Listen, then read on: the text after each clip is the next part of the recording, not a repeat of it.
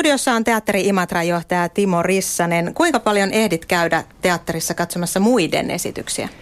No nyt tietysti kun itse näyttelen tuossa Veriveljet musikaalissa, niin on ollut aika naftia tämä, tämä muiden näkeminen, mutta jonkun verran ja kyllä musta niin kuin itseään kunnioittavan teatterin tekijän on velvollisuus käydä katsomassa, mitä muualla tehdään, että se la- laajentaa sitä omaa kuvaa omasta tekemisestä ja siinä yhteisössä, missä tekee, niin on hyvin tärkeää. Sanopas joku, mikä nyt näin on viime aikoina mennyt, mikä on erityisesti jäänyt hyvänä mieleen. No nyt on kyllä sen verran aikaa, että sanotaan nyt, että tuorein kokemus oli Lontoosta nyt maanantai-iltana, mutta siellä ihailin siis Mulla oli suuri mahdollisuus nähdä, nähdä maailmankuulu legenda filmitähti Angela Lansbury, joka on 40 vuoden jälkeen palannut Lontoossa näyttämölle 88-vuotias nainen, joka veti aivan huikeasti oman roolinsa. Että siinä oli monelle, monelle, monelle näyttelijälle kyllä katsomista, niin kuin sen, tai katsomista olisi, että tota, niin, niin, millä energialla intensiteetillä hän veti sen roolin. Et se nyt on näistä, koska mä en todellakaan ole päässyt nyt vähän aikaan katsomaan niin kuin kotimaista teatteria omien kiireiden takia. No entäs koko elämäsi varrelta? Mikä nousee sinne ihan huipulle? No kyllähän niitä on siellä ö, useassakin kaupungissa. Tietysti voi sanoa, että mähän on kuullut näihin suuriin onnekkaisiin, jotka on 70-luvulla nähnyt Lompakan ja Holmperin juhlakauden tuotoksia Turun kaupungin teatterista. Mä oon ollut silloin pikkupoika, mä oon nähnyt nämä kaikki seitsemän veljestä ja, ja, ja Dantonin kuoleman ja, ja, ja Van, Van Hohin, että ne on, ne on jääneet sieltä, vaikka siitä on siis niin kauan aikaa, ne on jääneet kyllä todella elävästi, elävästi mieleen, mutta sitten kyllä näitä on, on, on. Kansallisteatterissa on ollut useita esityksiä, jotka on koskettaneet todella paljon. Ja No sano, mikä tekee hyvän, mikä on hyvä teatteriesitys, Mik, miksi nämä ovat jääneet mieleen? No mä sanoisin niin, kuin niin, että mun mielestä hyvän teatteriesityksen tunnistaa siitä, että se koskettaa sua jollakin tavalla. Se voi aiheuttaa... Onko se ainoa mittari? Ei ainoa. Hyvä tarina on tietysti. Mun mielestä hyvä tarina on teatterin lähtökohta. Että sen takia mä, mun tavaramerkki on, että mä tuon maailmalta näytelmiä ja kun mä luen niitä näytelmiä, niin, niin sen tarinan täytyy lähteä imemään. Että sanotaan, että tässä elämänvaiheessa on kyllä kehittynyt niin voimakas dramaattinen, dramaturginen silmä, että näkee niin kuin kahden kolme sivun jälkeen, että toimiiko tämä näytelmä niin kuin mulle tai sitä, mitä mä haluan teat, oma, omaan teatteriini tai omalla teatterillani, teatterinäkemykselläni tehdä. Niin niin se tarina, tarina itsessään tekee kyllä, koska tämä voidaan aina sanoa, että palasista voidaan tehdä vaikka minkälaisia juttuja, mutta kyllä mun mielestä hyvä näytelmä on hyvä näytelmä. Ja siitä lähtee sitten se sen työstäminen. Mutta niin kuin sanottu, niin tämä on aina tämmöistä, tämmöistä kristallipalopeliä, että koskaan me ei tiedetä, vaikka meillä olisi maailman paras näytelmäkirjailija, paras ohjaaja, parhaat näyttelijät, niin lopputulos saattaa sittenkin olla jotain muuta. Timo Rissanen, teatteri Imatran johtaja. Minkälainen on unelmiesi teatteri? Mikä on sellaista, jos ei rahasta tai mistään tämmöisestä maallisesta tarvitse välittää, niin mikä on teatteri, teatteria, mitä haluaisit ehdottomasti tehdä? No mä lähtisin, kyllä mä lähden teatterijohtajana aina, ja sen, jos voisin sanoa vielä kaupungin teatterijohtajana, niin lähden siitä, että se voileipäpöytä, jos näin voidaan sanoa, niin on mahdollisimman laaja-alainen. Eli on aina laskenut, niin kuin teatterin pitäisi pitää sisällään. Siellä on niin kuin komedia kautta farssi, siellä on lastennäytelmä, siellä on draama, siellä on musiikkinäytelmä mahdollisimman laaja-alaisena ja silloin myöskin se, että me emme väheksy mitään tyyliä, että aina olen ollut myöskin sitä mieltä, että me teemme teatteria katsojille. Että ö, omassa pienessä taiteellisessa ryhmässä voi tehdä vaikka minkälaisia kokeiluja, mutta silloin kun johdetaan teatterilaitosta, niin meidän johtajien vastuulla on myöskin se, että siellä väkeä käy. Ja se on musta mielenkiintoinen. Kenelläkään meillä ei ole, niin kuin sanoin äsken, sitä kristallipalloa, mikä esitys vetää, mikä ei vedä. Mutta jonkinlaisia tuntumia siitä on ja kyllä meidän pitää kaupungin teatterina vastata, vastata niin kuin ihmisten odotuksiin myöskin. Ja siellä pitää olla niitä lippulaivoja, jotka niin kuin vetävät ja sinne väliin voidaan tehdä sitten myöskin niitä voimakkaasti taiteellisempia elämyksiä, joilla ehkä on sitten pienempi yleisömäärä. Mutta joskus saattaa sitten yllättää. Siis joitakin vuosia sitten meidän ohjelmistossa oli Rekolundaanin näytelmä Aina joku eksyy, josta ei nyt valtaisaa menestystä odotettu ja loppujen lopuksi oli melkein kaikki esitykset oli loppuun myyty siitä. Se on kyllä loistava näytelmä. Kyllä, kyllä, kyllä. Mutta niin sanoin, että semmoinen keskisuuri teatteri, jossa, jossa on mahdollisuudet tehdä, tehdä niin kuin sekä musiikkiteatteri että puheteatteria, niin kyllä se on musta ihanteellinen teatteri. Kuinka kaukana teatteri Imatra on siitä ihanteesta, mitä haluaisit? No siis mä olen viihtynyt kovasti Imatralla. Meillä on henkilökunnalla on erittäin hyvä tekemisen tahto ja energia ja kaikki ovat jotenkin sitoutuneet siihen tekemiseen. Ja niin kuin sanoin, että se myöskin kantaa hedelmää, että hyvin paljon katsojilta on tullut kiitosta niin kuin ohjelmistorakenteesta. Ja musta on ihan selkeästi nyt, että Imatralla teatteri on taas niin kuin huudossa ja nousussa. Mitä mieltä olet klassikoista? Jotkut ovat sitä mieltä, että klassikot aina pitää vähän päivittää tähän päivään, että sellaisenaan ne eivät vedä. Mitä mieltä sinä olet? No sanotaan niin kuin näin, että on nähnyt kyllä surullisia tapauksia aika monesta modernisoinnista. Toki on myöskin, olen nähnyt joistakin Shakespeare, varsinkin ulkomailla olen nähnyt Shakespeare-esityksiä, jotka on siirretty lähimenneisyyteen tai nykyisyyteen. Ja, ja ovat toimineet, mutta sen ohjaajan näkemyksen täytyy olla todella hyvä silloin, että se ei auta, että jos Hamlettiin laitetaan näyttelijöille nahkaset puvut päälle ja, ja vähän kieltä niin kuin modernisoidaan, niin se ei vielä riitä siihen, kyllä sen kokonaisnäkemyksen siitä klassikosta täytyy olla silloin sellainen, joka toimii tässä ajassa ja moder, modernein keinoin silloin toteutettuna. Mutta en, en pidä sitä huonona, mutta mun mielestä meidän, mä ainakin rakastan myös semmoisen teatteritradition kunnioittamista, että kyllä pitää luottaa myöskin siihen, että klassikoita voidaan tehdä niin kuin klassisella tavallakin ja silti ne toimii ihan samalla tavalla kuin jos otetaan ulkomaalta joku näytelmä ja e, ei niin kuin luoteta siihen, että se toimii sellaisenaan, vaan me muutetaan ikään kuin se Suomen oloihin nähtäväksi, niin mä en aina välttämättä allekirjoita sellaista, koska kyllä ihmiset osaa niin kuin mieltää, kun ne katsoo sitä tarinaa, että tämä voisi tapahtua meidän ympäristössä, meidän kaupungissa tai meille, eikä niin, että se katsotaan, että se tapahtuu jossain ihan muussa maailmassa. Mutta onko se jotenkin kunnianhimotonta ottaa klassikko käsittelyyn ilman, että siihen lisätään jotain?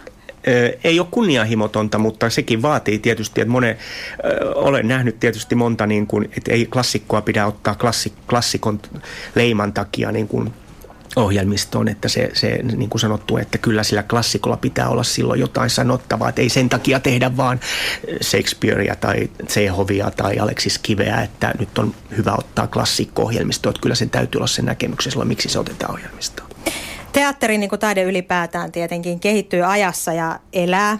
Jos nyt lyhyesti määrittelisit, että miten nykyteatteri eroaa tämmöisestä klassisesta, niin, niin miten määrittelisit? No mä luulen, että tota, erilaiset välineet on tullut niin kuin jäädäkseen teatteriin. Nyt jos otan esimerkiksi, esimerkiksi, esimerkiksi selkeästi esimerkiksi videosuunnittelun, että aikaisemmin lavastuksissa käytettiin ehkä jotain dioja tai projisointeja, mutta nyt ihan selkeästi se videosuunnittelu on sellainen, että sillä halutaan luoda atmosfääriä. Mä luulen myöskin, että se videosuunnittelun kautta ikään kuin pyritään vastaamaan nuoremman sukupolven niin kuin kiinnostukseen sitä, sitä esitystä kohtaan, että siellä on moderneja välineitä. Itse henkilökohtaisesti on sitä mieltä, että videosuunnittelu ö, tietyin ehdoin käytettynä on hyvä, mutta valitettavan paljon on nähnyt tässä viimeisen parin kolmen vuoden aikana myöskin sellaisia teoksia, missä siitä tulee jotenkin itseisarvo, että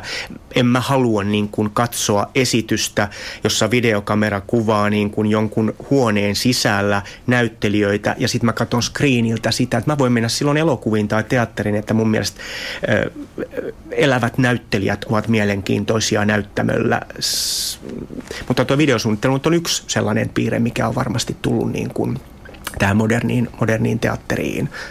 Yksi, mikä itselle tulee mieleen katsojana, on huomannut monta kertaa, että siellä saa kyllä jännittää ihan todella katsojana, joutuuko lavalle mukaan tai joutuuko tekemään jotain temppuja. Onko se nykyteatterin piirre vai? No on sitä ollut aikanaan. Muistan äh, aikanaan, sekin on, se on varmaan 80-luvulla Turun kaupungin teatteri teki Edith Piafin, joka oli siis hurja menestys, meni 200 kertaa varmaan siellä. Kristina ajastelee sitten Piaffia ja istuin eturivissä, niin hän tuli mun syliini istumaan ja laulo, laulo Milordin. Mä olin jotenkin... Että, Et varmaan ollut pahoillasi. En. Ja sitten hän antoi mikrofonit, me laulettiin, saatiin, mä sain hänen kanssaan yhdessä sitä hyrällä laulaa, niin tota, onhan ne tietysti hienoja elämyksiä, mutta tiedän myöskin paljon katsojia, jotka ehdottomasti haluaa säilyttää sen, niin kuin sen rampin, että näyttelijät on siellä. Sen huomaa esimerkiksi sellaisesta, että kun sä saatat katsoa niin kuin, että tahto, tahtomattasi yleisöön, niin joku, joka kohtaa katseen, niin joku saattaa katsoa sua näyttelijän suora näyttelijä silmiin, mutta sitten joku taas kääntää äkkiä katseensa alaspäin, että tota, niin, niin, ei pidä siitä, mutta on, se on musta ihan hauskaa, että sellaisia on, mutta, mutta hyvällä maulla tehtynä, että en, en nyt välttämättä semmoista ihmisiä väkisin revitään tota, niin, niin, katsomoon tai, tai niin kuin osallistutetaan siihen esitykseen, jolle ihminen itsestä niin kuin jotenkin toivottaa ainakin hengissä sellaista ilmaa, että haluaa sitä.